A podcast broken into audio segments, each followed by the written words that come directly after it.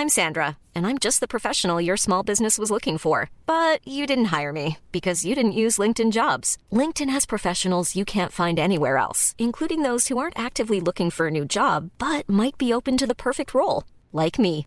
In a given month, over 70% of LinkedIn users don't visit other leading job sites. So if you're not looking on LinkedIn, you'll miss out on great candidates like Sandra. Start hiring professionals like a professional. Post your free job on linkedin.com/people today. Life is full of awesome what ifs, and some not so much, like unexpected medical costs. That's why United Healthcare provides Health Protector Guard fixed indemnity insurance plans to supplement your primary plan and help manage out of pocket costs. Learn more at uh1.com. Hey there, it's Michelle Norris. I'm host of a podcast called Your Mama's Kitchen. When I travel, I'm usually looking for a way to find a taste of home when I'm not at home. And one of the things I love to do when I am at home is entertain. And Airbnb allows me to do that. When I was in California recently, I rented a house that had a great kitchen. And when we were sitting around the table, we we're all thinking, we're in someone else's house. Someone could be in all of our homes as well. If you have a home, but you're not always at home, you have an Airbnb. Your home might be worth more than you think. Find out how much at airbnb.com/slash host.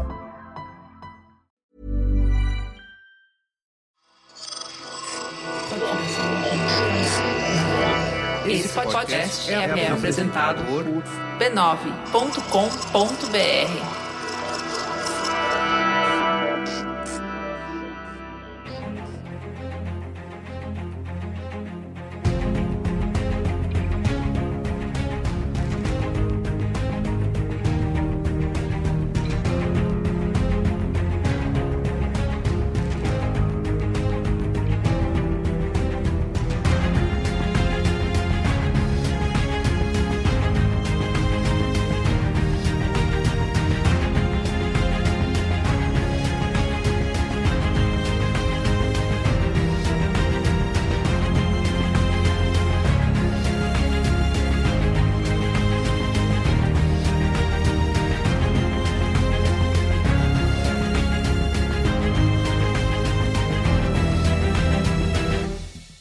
Olá, sou o Carlos Merigo, esse é o Cinemático número 101. Estou aqui hoje com Pedro Estraza, E aí? Robson Bravo, Fala molecada, passamos do 100, três dígitos. Jéssica Correia E aí, parças? e Yoga Mendonça. E aí? Bom, aqui no Cinemático a gente vai falar sobre A Despedida, né? The Farewell. O filme que estreou, né, Pedro Estraza? Fala aí, por que, que a gente tá falando dele justo agora, em Porque junho de 2020? certas distribuidoras simplesmente não tiveram coragem de lançar esse filme nos cinemas ou foram muito lesados o suficiente pra demorar a lançar o filme e acabou caindo na pandemia, né? Então, o filme aí estreou no Look e no Now no último final de semana e como é um filme que tem uma relevância cultural pro momento importante, acho válido a gente falar agora, Isso, né? e fo- inclusive esteve na, no Oscar desse ano, né, 2020. Tava lá na corrida, né, seria um dos, dos indicados, né, mas acabou Inclusive sendo ganhou o Oscar esnobado. independente, né? Ah, que massa. É verdade. O Spirit O Award. Spirit Award. É, então é isso. Mas antes, quero, como sempre, convidar aqui você para conhecer a família B9 de podcasts.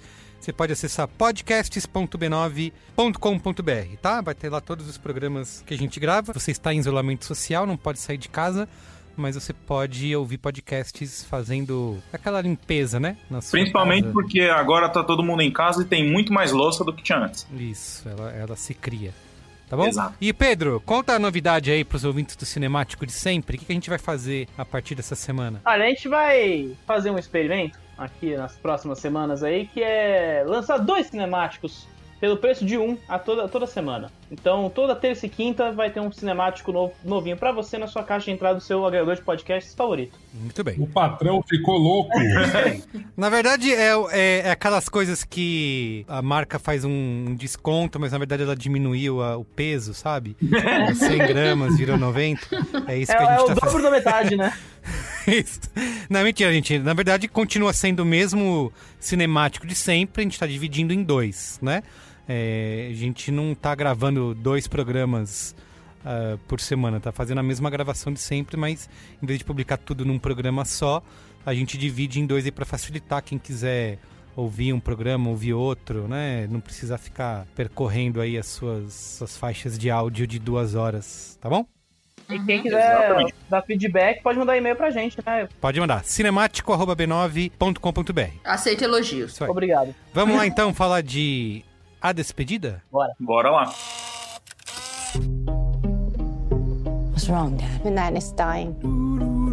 She doesn't know, so you can't say anything. When people get cancer, they die. 今天人多齐呀、好久没这么聚了。 你告诉他就毁了他美好的心情，你说对吧？搭到他的肩膀上。Shouldn't we tell her? Isn't it wrong to lie? It's a good lie. Most families in China would choose not to tell her. She's dying. Can you be a little more sensitive? 再来点劲儿。Vai lá, Pedro, fala da Lulu Wang. Lulu Wang, né, que dirige esse é Despedida, como ficou aqui no Brasil, né, e não confundir aquele filme do Marcelo Galvão com a Júlia na Paz de 2014, 2015, né. É, Jamais então- confundiria, não sei nem o que você tá falando. Enfim, ó, Lulu Wang, que tem 37 anos e é nascida em Pequim, na China, mas desde os 6 anos de idade ela, ela mora nos Estados Unidos. Pra contexto do filme, né, uma história em fatos ou a despedida, né, é inspirado, não é idêntico à realidade, mas a Wang de fato estudou piano desde os 4 anos de idade. É, a família almejava uma carreira de pianista profissional pra ela, sabe? Aquelas coisas meio projeção dos pais sobre os filhos. E ela chegou a cursar a New World School of Arts é, no piano até que ela resolveu abandonar a carreira e se formar em música e literatura pela Boston College aí em 2005. Mas ela tem o dom do piano, né? E ela tá acreditada na trilha sonora se você tiver um olho atento no do filme, né? Ela, ela que fez a- algumas partes do piano que são tocadas na despedida, inclusive. Ela se formou, como eu dito, em música e literatura pela Boston College, né? Mas no meio do caminho ali, ela acabou se vendo inspirada a entrar no cinema depois que ela viu aquele Secretária com o, do Steven Schoenberg de 2002. Sabe? Com- Aquele com, a, com o James Spader. Então, esse filme aparentemente é, inspirou ela a entrar pro cinema e já na faculdade, antes dela se formar, né, no, no curso, ela foi fazendo alguma, algumas aulinhas paralelas de audiovisual ali, alguns cursos rápidos na, dentro do ambiente da Boston College. E quando ela se forma em 2005, também ela lança um curta chamado Pisces, que ela dirigiu, escreveu e produziu e que chegou a ganhar o Boston College Baldwin Festival em 2006. Ou seja, é um filme que ela teve um começo de carreira assim, no meio acadêmico dela ali, muito bom até, muito bem obrigado. Ela ainda nos anos 2000 vai fazer alguns curtas, né, incluindo Fish in the Gulf e a ficção Cancan, mas ela estreia na direção de longas em 2014 com o Póstumo, que é um filme que passa muito batido e é estrelado pelo Jack Houston, que eu acho que al- alguns aqui devem conhecer como Ben- o Ben-Hur do remake, que todo mundo já esqueceu, se é que isso faz sentido. Pedro, é só importante falar que o, que o Póstumo tem no Globoplay. Ô, louco! Eu não sabia. Você viu, Olga? Sim, fuça lá. Assisti, assisti na época. Na época não, já faz um tempo. É legal, é legal. Mas depois que o filme ligar, assim, não é um filme memorável, mas é bom. É, então- É que eu gosto da- da- dessa história de artista aí, é sempre legal pra mim. Eu tava até dando uma escaneada pra ver se apareceu alguma coisa, mas até a. Eu fui até olhar o Wikipedia do filme nada, além daquela ficha técnica básica, né? Assim, é um filme que realmente foi muito do circuito reduzido ali americano. Parece que, como, como chegou no Globoplay, chegou em outros lugares do mundo, mas nunca teve esse, né, essa explosão que o The Farewell teve agora, né? Até 2016 ali, ela vai fazer um curta chamado Touch e vai até tocar alguns projetos aqui e ali, mas em 2016 ela participa do podcast This American Life, que eu acho que alguns aqui devem conhecer. Sim. E ela conta essa história do Despedida, né? Que é inspirada na história real dela, com a família dela e, sobretudo, sobre a avó dela, né? É, é um episódio do This American Life que é sobre ignorância, né? Sobre não saber as coisas. Ele é dividido em capítulos e um dos capítulos é, é esse, né? O que a gente não sabe, né? Que ela gravou contando essa história. É bem legal. É, então, aí, Eu era ignorante quanto a isso. é, eu, eu Hum. admito que descobri hoje, preparando a pauta. De qualquer forma, o filme acabou virando. O, a história acabou virando esse filme graças a uma história que ela nutriu ele com o produtor é, que ouviu o podcast e falou: puta, aqui deve ter um filme, né? O filme o, virou a despedida, ele estreou em Sundance, teve toda uma carreira aí que a gente vai comentar depois da sinopse, né? Mas agora que ela né, chegou a um status mais, mais holofotes, né? Ela tá, por enquanto, nesse pós. após a despedida, né? Depois que ela se despediu do filme, né? Ela foi contratada para dirigir o primeiro episódio do The Expatriates, que é produzido pela Blossom Films da Nicole Kidman, e ela tá buscando levar às telas o Children of the New World, que é uma antologia de ficção científica escrita pelo Alexander Weinstein, que não faz parte da família Weinstein, no caso, né? Que Faz, ela- mas não a mesma do Harvey. Isso. Importante fazer esse disclaimer, sabe? Mas é e que ela falou que tem um, um valor no familiar que ela acha muito interessante ser explorado. Mas, de qualquer forma, muito preliminar e como estamos no meio de uma pandemia, né? É tudo meio nebuloso ainda se vai rolar ou não. Enfim, vamos pra sinopse? Vamos lá. Quando a família de uma doce senhora descobre que ela possui apenas mais algumas semanas de vida, eles decidem não informá-la a respeito do diagnóstico, mas arranjam um casamento de última hora para que todos os parentes mais distantes possam vê-la por uma última vez sem que ninguém saiba o que está acontecendo de verdade. Muito bem. Ó, o filme teve uma ótima repercussão, né? Desde o do meio de 2019 pra cá. No Letterboxd tem uma média de 4.1, né? Super alto, acima de 4. Rotten Tomatoes, 98% da crítica aprova o filme, versus 87% do público. E no Metacritic, 89 de 100. E deu dinheiro, Pedro Straza? Deu consideravelmente, né? O filme tem um orçamento baixo, né? Para os padrões atuais de Hollywood, que é né, aquela coisa meio gangorra, né? O custo foi na altura dos 3 milhões de dólares e nos cinemas, né? É, muito, sobretudo nos Estados Unidos, né? Ele fez uma, 22 milhões de dólares na carreira total. Sendo que 17 vem da terra do Tio Sam, né? Como dito, ele foi lançado primeiro no Festival de Sundance do ano passado, né?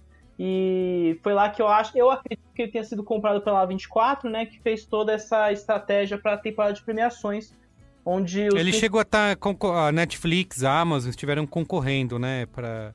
É, aquele mercadinho de o. Sundance, né? Que é o. Quando as pessoas começam a fazer alto, altos investimentos, mas eu acho que não chegou a. A lojinha. Uhum. É, então não chegou ao valor de um relatório, né, que eu acho que fez, foi comprado por 17, 18 milhões de dólares pela Amazon na época, e deu em nada, né, no caso, né, mas eu, me- Isso, exato. eu me desvio, né.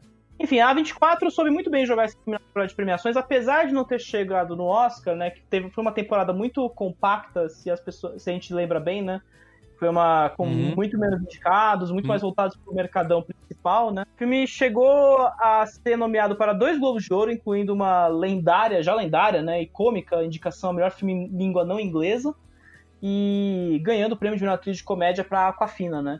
Mas o principal vitória foi no Spirit Awards, onde apesar de um domínio do Uncut Gems, o filme é, venceu o prêmio de melhor filme e o prêmio de melhor atriz coadjuvante para Dao Shuzhen, que é a idosa do filme, né? Então, as únicas duas indicações valem duas vitórias pro filme, então esse é o A nível... Nine Nine. A Nine Nine, né? Esse é o nível do triunfo que o filme teve no circuito independente, né? Sim. Eu queria só fazer um, um adendo aqui, que a gente tava falando de Sundance, né? De, de quando os filmes são leiloados em Sundance e tudo mais. Esse ano, o Festival de de Sundance teve o filme com maior valor até hoje, que já, já foi vendido, leiloado em Sundance, que é o Palm Springs, que é do. É o. Esqueci o nome dele? Andy Samberg, isso. Que, foi, o- que é o filme que o, é estrelado e tem né, a produção do Andy Samberg e, outros, e outras pessoas do Lonely Island também, que foi por 22 milhões de dólares. Caralho, isso é muito alto. Muito E quem comprou foi a Hulu. Hum, então a gente não vai ver. É, que eu acho que foi. Seguiu mais ou menos o esquema do A Despedida, né? Inclusive, né? Que é um filme que ele chegou ao home video americano lá pra outubro, novembro, né? Bem a tempo da temporada de premiações, pra achar mais votante. E aqui no Brasil, cara, eu não sei como, esse filme é da 24, ele foi. acabou parar nas mãos da Disney aqui no Brasil. E a Disney enterrou o filme a ponto de lançar só agora, de forma muito discreta, quase, né? Só no look e no Now. A um valor Exatamente. de nova locação. Então, Nem pra estar na Amazon aí que eles têm acordinho, né? Poder Pois ajudar. é, facilitaria tanto. É, mas é isso. Então o filme ele teve esse- essa repercussão aí nessa temporada de premiação e aí no Brasil não estreou, né? Não veio pros cinemas de É maneira uma nenhuma. postura meio equivalente ao Corpus Christi, né? Que tá sendo exibido em cinemas virtuais, entre aspas, né? Pela Elite Filme. Só que é tipo aquela velha Isso. problemática, né? Você vai lançar o filme muito depois do Oscar, muito depois que ele tava aquecido no mercado e sendo procurado com interesse, né? Então, qual é a estratégia exatamente, além de enterrar o filme no catálogo e jogar fora, né? Porque a despedida.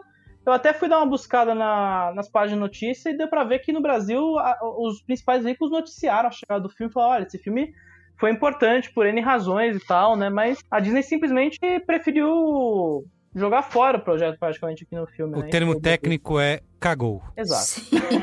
Então vamos lá, vamos explicar aí para a galera por que, que esse filme é importante. A gente trouxe aqui ele pro cinemático. Quem pode começar dando sua opinião? Bom, é, vamos lá, vai. Eu achei, cara, é que eu. hum, Como começar a falar de um filme de, de uma forma tão, né, é, solene como você introduziu agora, né? Porque é um filme tão realmente particular, entre aspas. É um filme que é inspirado em fatos, ou como diz o filme, né? Inspirado em uma mentira real, né? Que Uhum. é o caso da, como dito na sinopse, da família que resolve esconder da avó que ela tem câncer e que ela vai morrer, né? Então é um funeral silencioso em prol da figura dela, né? É um filme que se- ele poderia muito seguir a cartilha de Sundance, né? Como ficou conhecida entre aspas, né? Que é essa coisa meio ah, o drama interiorizado, dependente, americano, pós Pequena Miss Sunshine, pós Juno, né? Só que eu acho que é um filme que ele tem um valor, né? Eu acho que é muito forte a- a- o contraste de emoções que ele está se promovendo constantemente no filme, né? Você tem uma situação é, dolorida, né? Você tá realmente se, se despedindo de um ente, só que eles não podem verbalizar isso de uma nenhuma forma porque eles optaram por isso por uma questão que depois a gente vai entender que é cultural, né? Ali do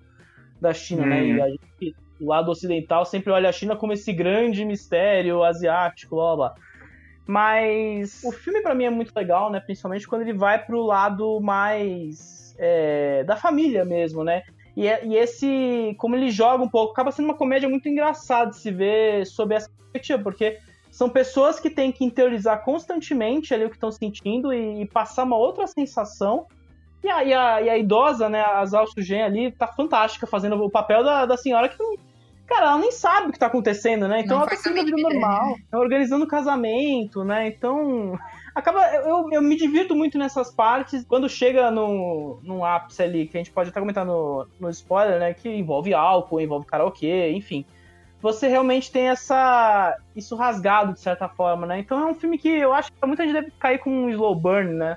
Entre, como ficou conhecido, esses filmes que deixam um sabor é, melancólico, um uma, uma certa Uhum. dor ao longo do filme, né? Mas eu queria ouvir mais vocês nesse começo, assim, porque eu, eu gosto de saber como, como você reage a esse filme, no caso. Acho que, no geral, é um filme muito acolhedor. Eu acho que é um filme muito família e, ao mesmo tempo, introspectivo, que é você estar num lugar sozinha e aí você tem que voltar para suas raízes, né? Depois de um tempo. Eu acho que todas essas coisas fazem ter uma camada muito gostosa, muito legal. A Coafina tá maravilhosa. Eu gosto muito dela, sou super fã. Eu acho que ela entregou um papel muito bom, porque onde ela precisava ser sóbria, ela foi sóbria, onde ela tinha que ser engraçada, ela foi engraçada, e a gente sempre tem um problema com isso, né, com atores de comédia, que às vezes não conseguem entregar muito bem, e ela, pra mim, entrega de uma forma muito boa. Eu fico muito comovida com histórias em que você precisa voltar para suas origens, e é uma história de você ver a sua vida numa perspectiva do momento e voltar para suas origens e costumes e o que é confortável para você. No geral, eu provavelmente vou falar mais sobre isso. Eu quero falar de alguns pontos nos spoilers, mas no geral é um filme que faz a gente refletir sobre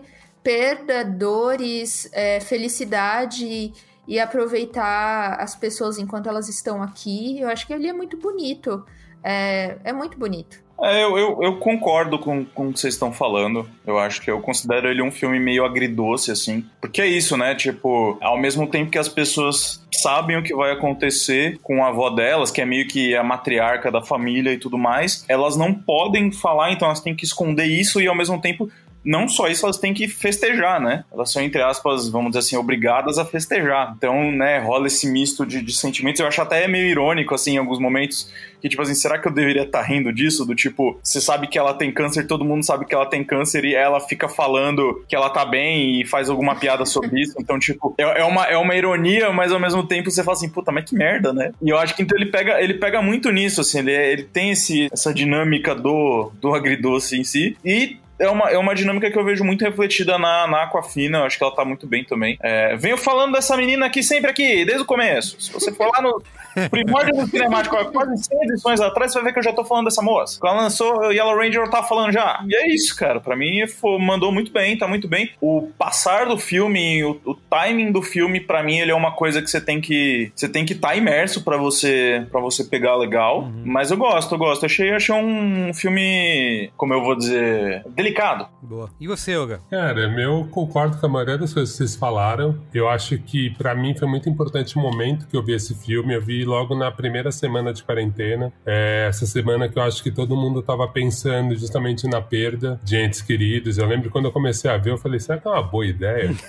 tipo, eu vi esse filme agora.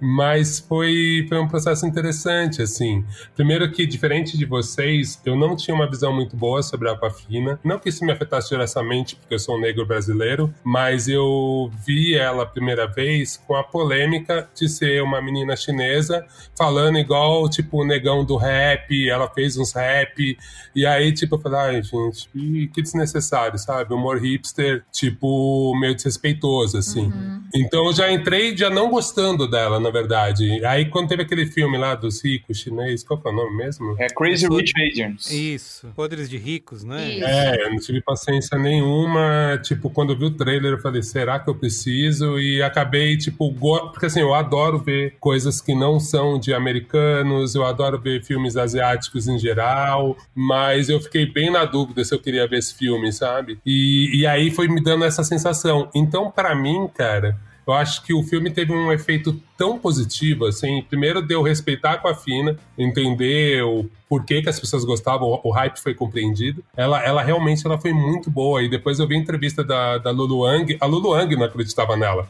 Falou, meu, tipo, é, ela chamou muito na dúvida. Insistiram pra Lulu Wang conversar com ela, porque ela achava a menina meio errada também. Ah. Então eu achei isso muito interessante, porque no processo do filme você fala assim, gente, é perfeito. Ela é perfeita para esse papel. Ela nasceu uhum. para fazer esse papel, uhum. né? E aí depois quando você sabe que a, que na verdade a história é real, porque eu fui muito naif, assim, entrei no filme sem saber de nada ali. Fui na fui dei meus pulos na internet, achei o filme lá e falei, pô, esse filme parece ser legal. Nessa minha visão de ver histórias não americanas, não inglesas, uhum. tentar ir pros outros países. Nem, tinha, nem tinha lido, assim. Depois eu falei, ah, Lulu Wang, caramba. Aí eu lembrei dela do outro filme e falei, ah, mas é massa, porque ela vai botar uma questão multicultural aqui.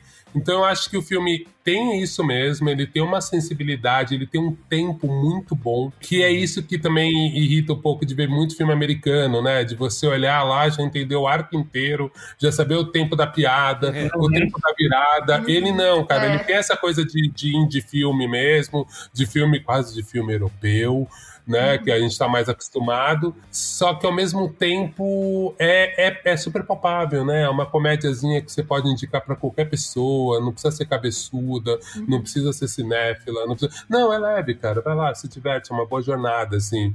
E, e, eu não vou falar, obviamente, final, e o final é matador, assim, é Sim. é maravilhoso. E aí depois uhum. aquele filme que eu gosto, eu adoro esses filmes que depois você vai procurar a história, você vai ler o que, que é e você se diverte mais ainda. É. Quando você entende o que, que é real, o que, que não é, as coisas que aconteceram, enfim. Hum. Então, eu acho que é uma puta dica e eu acho que foi um puta filme pra quarentena, assim, pra desopilar, tipo, maravilhosamente bem, assim. Não, inclusive isso que você falou de depois você vai ver a história real e tal, quando acaba o filme, ele quase é quase que uma cena pós-créditos, que ele entra com um gostinho a mais do que aconteceu na história real. Aí você fala, puta, matou, lacrou. Agora aqui é, botou a tampa no caixão.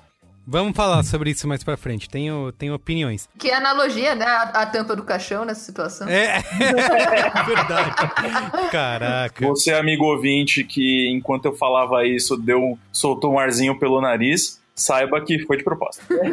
Ó, oh, eu queria também concordar com vocês. Acho que o que eu mais gostei no filme é ele conseguir fazer a gente sentir todas essas coisas ao mesmo tempo que ele mostra pouco, assim, digamos, uhum. né? Não é um filme que tem é, grandes manipulações ou te fica forçando chorar, sabe? Como a gente vê Total. de forma bem comum, né? Num filme que tem esse plot aí.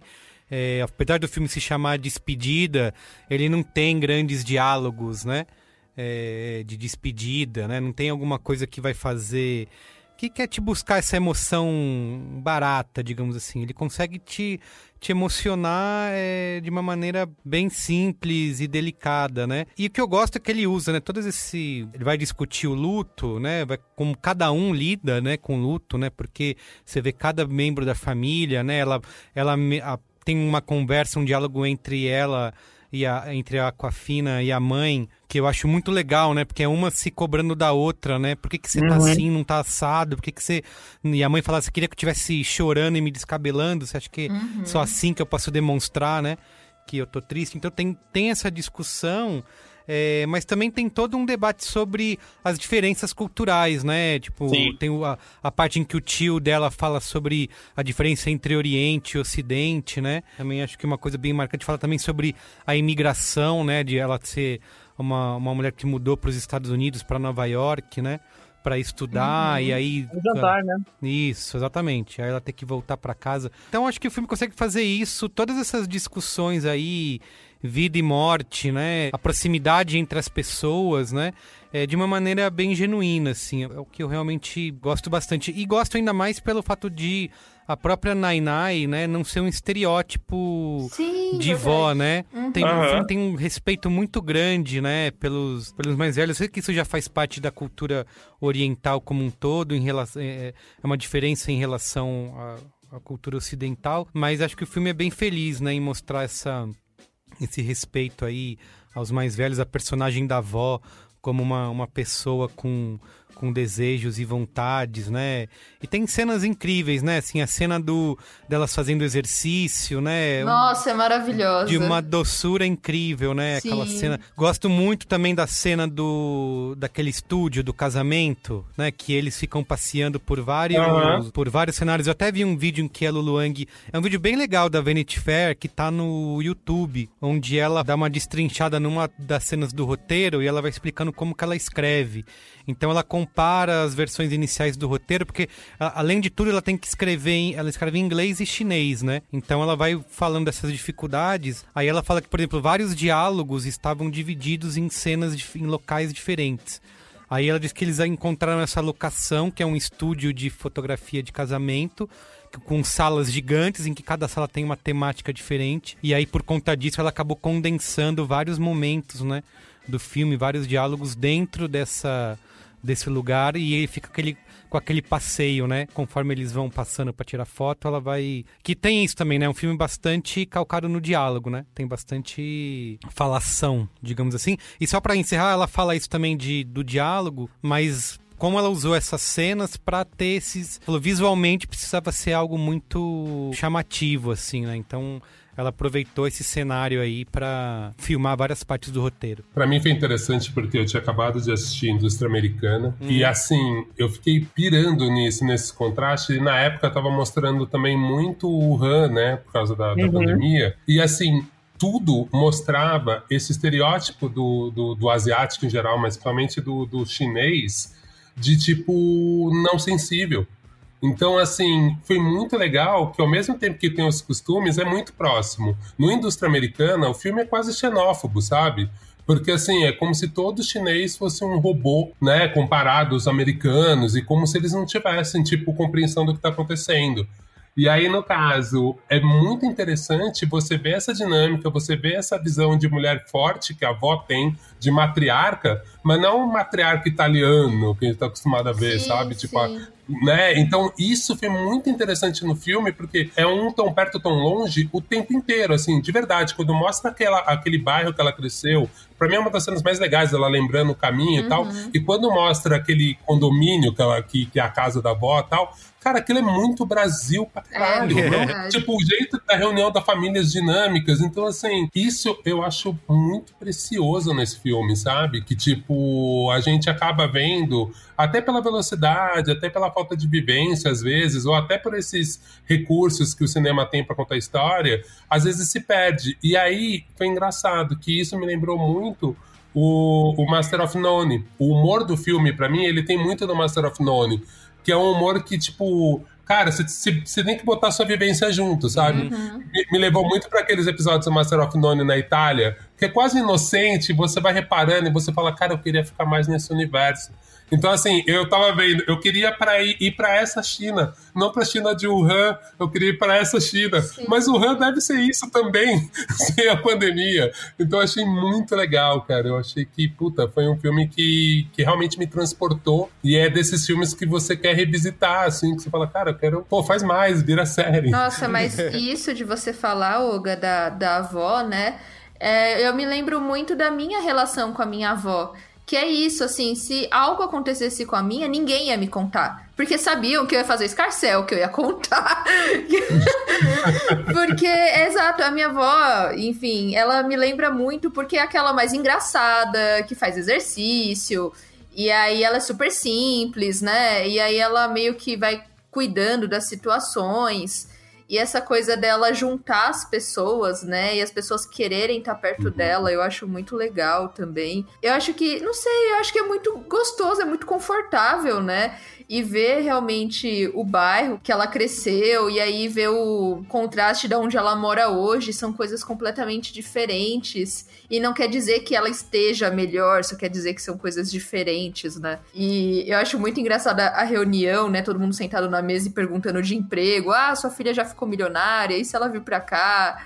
E aí você fica, caramba, toda a família é igual, né? Perguntando da. E aí vem a mãe proteger, falando, não, não sei o quê. Só que aí em casa fala, então, você deveria estar milionária. Eu acho que é uma repetição que transpassa qualquer, qualquer barreira linguística, cultural, assim. Parece que é a mesma família em vários lugares do mundo. E até essa questão da imigração também, né? Uhum. De achar que você foi para os Estados Unidos, puta, é o primo rico, Isso, sabe? todo Isso mundo que também achei fala com ela, né? né? Ah, então você está morando em Nova York? Como é que é lá? E aí todo mundo começa a perguntar ela, eu não tô aqui pra isso. E é ok, também não é nada demais. eu adoro. É, e ao mesmo tempo é uma coisa que a gente tem aqui no Brasil, né? Uhum. De, tipo, ver essa América como o lugar que, tipo, putz, você vai ter uma vida muito melhor, O você vai sonho, ser né? melhor, você tá rico. Todo mundo, na China é muito comum mesmo os pais juntarem a grana e mandarem os filhos estudarem nos Estados Unidos, ou geralmente nos Estados Unidos mesmo. Então, eu achei isso também legal, que dá pra fazer um paralelo com o Brasil. É também, isso com que a classe Jéssica falou, que é uma coisa que eu também li numa entrevista da diretora, que ela tipo, lutou bastante pro filme não ser considerado um filme de nicho, né? Que ah, Aham. é só pra esse público indie. Então, ela tinha muito essa vontade de fazer uma história que é bem específica, né? Sobre que é uma história familiar e tal, mas que é, tem um apelo universal, assim, né? Que fala pra todo mundo. Sim. né? Todo mundo passa, em qualquer parte do planeta, passa por situações como essa, né? De ter um familiar doente, de contar ou não, de ter que se despedir ou não. Que na China, eu já vi, isso aqui já, já vi acontecer em outras famílias aqui no Brasil, mas ela diz que na China é comum que o médico conte a doença do, da pessoa só para os parentes e não para o próprio paciente em si, né? E aí a família que decide se vai contar ou não, que isso é uma coisa comum. Então, enfim, isso é um- uma história da vida dela, né? Mas é isso, tem esse apelo pra todo mundo, né? Até conecta com o que o Pedro falou, de dessa estranheza do filme ser aqui no Brasil ser enterrado praticamente, né? Não ter lançamento. E é um triste, pouco porque mais é um filme muito que- legal, ele é palatável, né? Ele é fácil. É, exato. Ele é cômico, né? Eu acho que é, uma, é, é muito divertido ver no filme como a Lueng, ela tá sempre enquadrando a, a família pelas reações, né? Então você tem sempre em- um enquadro na, no que o personagem tá falando, tudo mais, né? aquela coisa, enquadração mais tradicional. Mas ela sempre presta atenção em enquadrar os outros familiares no- nos entornos da cena, sempre, porque é muito engraçado você ver a reação desse elenco ao, a toda a situação meio pisando em ovos que é aquilo, né? Então você tá sempre vendo os caras super tensos, né? E super, tipo, é, dando aquele sorriso amarelo super ferrado, assim, né? Tipo, tá, tá bom, né? Vai, é isso mesmo, a gente só tá pensando nisso, né? Então, é um filme muito. Eu acho que ele funciona melhor como comédia do que drama. Eu tenho, eu tenho essa teoria, pelo menos. Sim, sim. Porque é na comédia que ele resolve essa, essa, essas questões. Isso inclui até a cena do jantar, que eu acho super precisa nessa coisa de evidenciar a instrumentalização do- dos filhos, né? Tanto na China quanto na- nos Estados Unidos, né? Então, as duas mães e os dois pais ficam trocando farpas ali, porque, ah, meu filho foi melhor, ah, meu filho ficou na China, tá cuidando da família e tá ficando rico também, né? Então tem uma. Ele, ele encontra esses pontos de contato e vai tensionando ali na, na sutileza, assim. É muito engraçado você ver isso acontecer nas cenas, assim. E, claro, né? Tudo culminando no, no, final ali, até que eu acho uma. Que eu acho que devia ter até mais espaço, mas enfim. Muito bem, vamos pro spoilers? Vamos. Vamos. Spoilers! Avada Kedavra. I am your father. A boy's best friend is his mother. What's in the fucking box? I see dead people. Damn you all to hell! Rosebud. Silent breed is people! Posso passar com uma curiosidade? Como descobre no final, a avó tá, tá viva até hoje, né?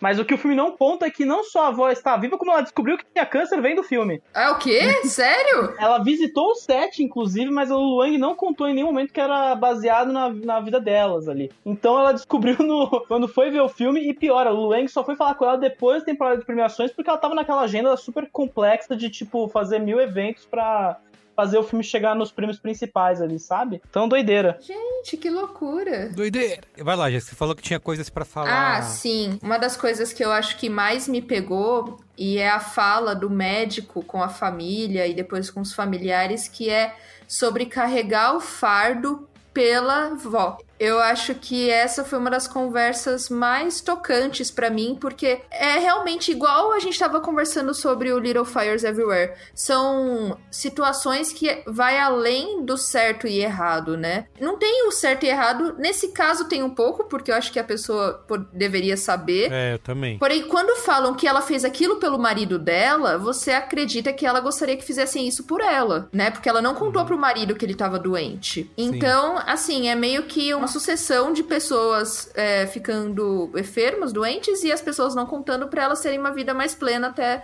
o seu último dia. E aí, uma das coisas que mais me pegou foi a conversa de você quer contar pra não doer em você, para você não carregar esse fardo. Então você não deveria estar tá carregando por ela. E eu achei tão bonito isso, sabe? Achei, achei bem tocante. É, bota uma discussão, mas eu fiquei o tempo inteiro, o tempo inteiro assim também. Conta, conta logo, sabe? Porque ela é o, uma, uma pessoa tão esclarecida, né? A Nainai, sim, ela tá sim. sempre tão de boa, assim, que eu acho que. Eu entendo é, é, esse debate aí, mas eu acho que ela tem o direito de saber, assim, sabe? Eu ficava Sim. o tempo inteiro torcendo pra, Pra contar. contar. E aí é aquilo, né, de você se despedir ou não das pessoas, né? Vira tudo um grande enterro. Então eu acho que são conversas muito complexas e interessantes de se ter, assim. E também só mais uma coisa que eu, que eu vi, eu senti bastante, é no momento em que ela fala que quer ficar com a avó pra cuidar dela. E é muito louco como os pais não aceitam, de uma certa forma, e não é regredir, né? Mas parece que você voltar para sua casa, você voltar para o seu lugar onde você saiu, é você não vencer na vida, né? Porque estar em Nova York é vencer na vida. E eu achei isso também tão amargo, porque e se ela quisesse ficar cuidando da avó até o momento que ela se fosse, sabe? Eu acho que tá aí também outra discussão que eu fiquei mexida, assim, falei, caramba, é, as pessoas simplesmente não podem não funcionarem da forma mais tradicional. Elas não podem voltar pra onde é gostoso, pra onde é confortável e apoiar alguém que ama, sabe? Eu achei muito, muito legal isso. Eu acho que as partes da família, eu acho, assim, eu entendo que você, os comentários que vocês façam sobre a, a- sobre essa relação com morte, né, como no fim é tudo sobre a, a perspectiva dela, mas eu admito que eu gosto mais do filme quando ele tá voltado pra família do que voltado ao personagem da Aquafina, porque eu acho que quando tá na Aquafina, o filme ele, ele modula um pouco por algumas coisas meio que eu já olho e falo, beleza, é o drama interiorizado, é a velha, a velha questão de você interiorizar aquele drama e buscar uma certa poesia dentro daquilo tudo, então, que é uma lógica muito já tradicional do cinema americano, né? Eu acho que quando você vai pro olho da família ali, né? Quando você desloca a atenção pra um elenco de personagens ali que não são caricaturizados em nenhuma forma ali, né? Você, você encontra um, um estilo de comédia que é muito mais, assim, eu acho intrigante de se explorar. Eu acho que é- o filme ganha muito mais espaço, né? Por isso que eu Assim, eu, eu entendo que vocês gostam do final, mas eu, eu gosto mais do filme ali no, no clímax da festa do de casamento. Porque o álcool sempre deixa aflorar todos os sentimentos, né? Então você vê todas aquelas Cara. personagens O, o filho fazendo o discurso e chorando e agradecendo e pedindo desculpa é maravilhoso. Porque é tipo no meio de um casamento e não tem nada a ver com o casal, né? Eu acho muito bom. Não, e, uma, e o garoto tá casando, né? Que tá claramente casando só porque. pra encenar a situação, né? Porque ele tá Aham. namorando aquela garota por três meses, né? Não tem nem relação nenhuma. O garoto chorando no meio da foto ali. E, cara, é tão engraçado o acúmulo de cenas ali, como isso vai, vai ficando cada vez mais divertido de se acompanhar, sabe? Então, eu gosto daquele momento, assim. O que vem depois eu acho já meio suplantado, já meio até esperado, sabe? Sim, o Robson tinha citado a questão, o bônus, né? Pós-fim do filme, né? Exato, é o pós-créditos lá da, da vovozinha dançando. Sim, sim. Qual que é a frase que ele mostra? Tipo, tem aquela cena final dela no carro, né? Se despedindo. E aí, qual que é a frase mesmo que fala? Que ela não morreu, né? Que, como é que É, é? que parece que foi há seis anos, alguma coisa assim, né? Isso, isso, exatamente. Que há seis anos ela continua, continua viva. De alguma maneira eu acho legal, engraçadinho, digamos, né? Dá um, você dá um sorrisinho, mas ao mesmo tempo acho que é dar um, às vezes um quase uma traição ao espectador, sabe? Sério? Mas você queria ver a morta? Não, é que Eu acho que pra mim ajuda, porque, porque é meio que assim, tipo, você tem aquele final ali meio edificante do filme e tal. Isso, isso. E aí ele vem, entre aspas, com esse pós-créditos, e aí meio que termina numa nota alta, assim, sabe? Pra, Uhum. pra lá, no caso, se você tivesse ido ver no cinema, você sair feliz, você sair bem, sabe? É, é que eu, eu gosto como ele amarra que o filme é baseado numa mentira, né? Aham. É, então acho que amarra aí, mas ao mesmo tempo você ficou ali, né, super emocionado com aquela cena do carro, né? Aquela despedida ali e depois. Não, gente, nada disso, não valeu de É nada, pra você tá? ficar, pra você nem que faz uma comédia, né? É. É, na, na verdade, acho que isso é o que é mais legal do filme, voltando para aquela primeira coisa que eu falei, né, cara? Que assim, velho, não é filme americano. tipo, é isso que é o legal, sabe? Assim, cara, você viveu esse momento na vida dessa galera aqui. É, eu gosto muito da menina, da, da personagem da Aquafina. Assim, ela não é a pessoa que venceu na América. Ela tava perdida. Tanto que pra ela era mais. Realmente, era melhor ela voltar pra, pra casa da avó e não ter um monte de problema que ela tem sendo jovem na América sem arranjar trampo direito, sabe? Sim. Então, isso, isso eu acho muito interessante, cara. Justamente sair dessas formulinhas, sabe? Tipo, é isso, aquele final, não final, ele, ele te abre um outro filme, o filme da vida real. Você fala, caralho, deixa eu procurar essa história. Tipo, essa velha morreu? Meu Deus. Aham. Deixa eu ver o que aconteceu, né? Sim. Então, isso é muito, muito interessante, cara. Eu acho que é, é uma das maiores riquezas desse filme, assim. Ele conseguiu, ao mesmo tempo que ele é muito leve, um outro destaque que eu acho que a gente tem que falar um pouco da fotografia, sabe? Tipo, cara, são uns planos abertos, ao mesmo tempo é, é tipo, você tá muito próximo, mas são, são uns planos abertos, tem uma viagem, não é aquela coisa super densa, câmera na cara. Uhum. Então eu acho que ele quebra tanta coisa, ele é tão descompromissado, até nisso ele é descompromissado, sabe? Ah, deixa eu contar um segredo aqui pra vocês lá no final. Você fala, caralho, isso era muito importante. quem não viu, não viu. É porque a vida é assim, gente. É quem não viu, não viu. É, a gente tá fazendo um monte de plano e de repente a gente tá três meses trancado dentro de casa. Nossa, cara. Tipo, meu, é- isso é a vida, saca? Isso que é demais no negócio, assim. Tipo, foda-se seus planos. Tipo, plano, aí cai uma notícia, assim, você fala, cara, como eu lido com isso, né? É uma então noção- eu, eu pirei, assim. É menos ocidental do que. de- é uma visão menos ocidental de morte do que a gente tá acostumado, né? Tem aquela cena que eu também gosto muito, que a cena do, do cemitério lá que eles vão falar, vão falar com o avô, né? É uma parada meio até celebratória, né? Vamos renovar É. o guarda-roupa do cara, vamos, vamos queimar uns- uma imagem de iPhone pra dar um iPhone pra ir no além, né? Então é como se as coisas tivessem mudado pra, pra outra dimensão, né? Eu acho muito. Mas a piada do cigarro também é muito boa, né? O cara acendendo o cigarro. Ou ele parou de fumar. Não, ele parou de fumar pra você. é muito boa, cara. É, E, volta a fazer esses paralelos com o Brasil, né, cara? Aham. Porque assim, a gente tem um monte de coisa que descende do candomblé e que mesmo Sim. quem quem é crente acredita e faz, e aí a gente acha exótico ver nos outros, É. sabe? Você fala, mano, olha as manias dos brasileiros. É só maluquice, sabe? Tipo, meu, não o chinelo virado. E aí, É. tipo, a gente vê lá no chinês e fala, nossa, que maluquice, a relação deles com a morte. E a gente é cheio de mania muito louca que a gente nem sabe de onde veio, né? É, Então acho que isso é interessante, assim, porque é, é um filme que te faz não olhar pra eles com um olhar babaca exótico. Aham. É olhar pra e falar assim, cara, mas a gente também tem umas coisas bem particulares, assim. No final, como todo povo tem coisas bem particulares, talvez a gente seja parecido nisso, né? Sim. Muito bem. Vamos dar notinhas? Vamos. Então vai lá. Quem quer começar? aí? Ah, eu, eu já, vocês já viram, né? Gostei muito, né? Então fala. Eu vou dar 4,5, eu só não dou 5 porque tinha que ter 8 horas de filme. Perfeito, só Deus. né? Vai lá, Jéssica. Eu vou dar 4,5 também, que eu gostei bastante. Olha. Robson Bravo. Eu, nota 4. Eu vou diminuir um pouquinho, tá? Vou dar 3,5. Não, não pode. Aumenta. Sei que a gente vai ter que falar mais tempo. É, é. Só 50 minutos não deu, né? Eu tava quase subindo aqui, mas eu vou manter a minha nota Ó, o original. Cristinho demorou, mas ele comprou um air fryer. Então a gente, Ah lá, é só a gente continuar falando.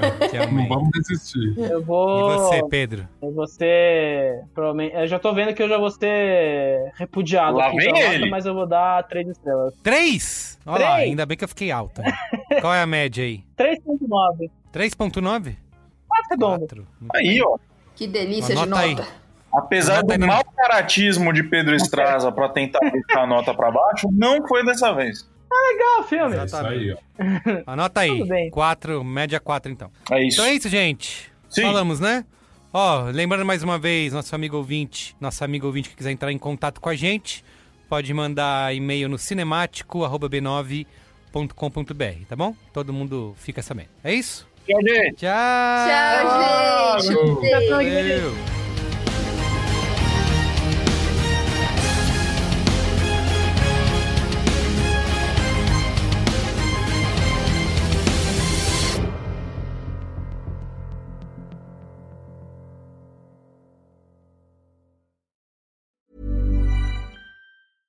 Mom deserves the best, and there's no better place to shop for Mother's Day than Whole Foods Market. They're your destination for unbeatable savings, from premium gifts to show-stopping flowers and irresistible desserts. Start by saving 33% with Prime on all body care and candles. Then get a 15-stem bunch of tulips for just $9.99 each with Prime. Round out Mom's menu with festive rosé, irresistible berry chantilly cake, and more special treats. Come celebrate Mother's Day at Whole Foods Market. Hi, I'm Daniel, founder of Pretty Litter. Cats and cat owners deserve better than any old fashioned litter. That's why I teamed up with scientists and veterinarians to create Pretty Litter. Its innovative crystal formula has superior odor control and weighs up to 80% less than clay litter. Pretty Litter even monitors health by changing colors to help detect early signs of potential illness. It's the world's smartest kitty litter. Go to prettylitter.com and use code ACAST for 20% off your first order and a free cat toy. Terms and conditions apply. See site for details. Planning for your next trip? Elevate your travel style with Quince. Quince has all the jet setting essentials you'll want for your next getaway, like European linen, premium luggage options, buttery soft Italian leather bags, and so much more. And is all priced at 50 to 80% less than similar brands. Plus, Quince only works with factories that use safe and ethical manufacturing practices. Pack your bags with high-quality essentials you'll be wearing for vacations to come with Quince. Go to quince.com slash pack for free shipping and 365-day returns.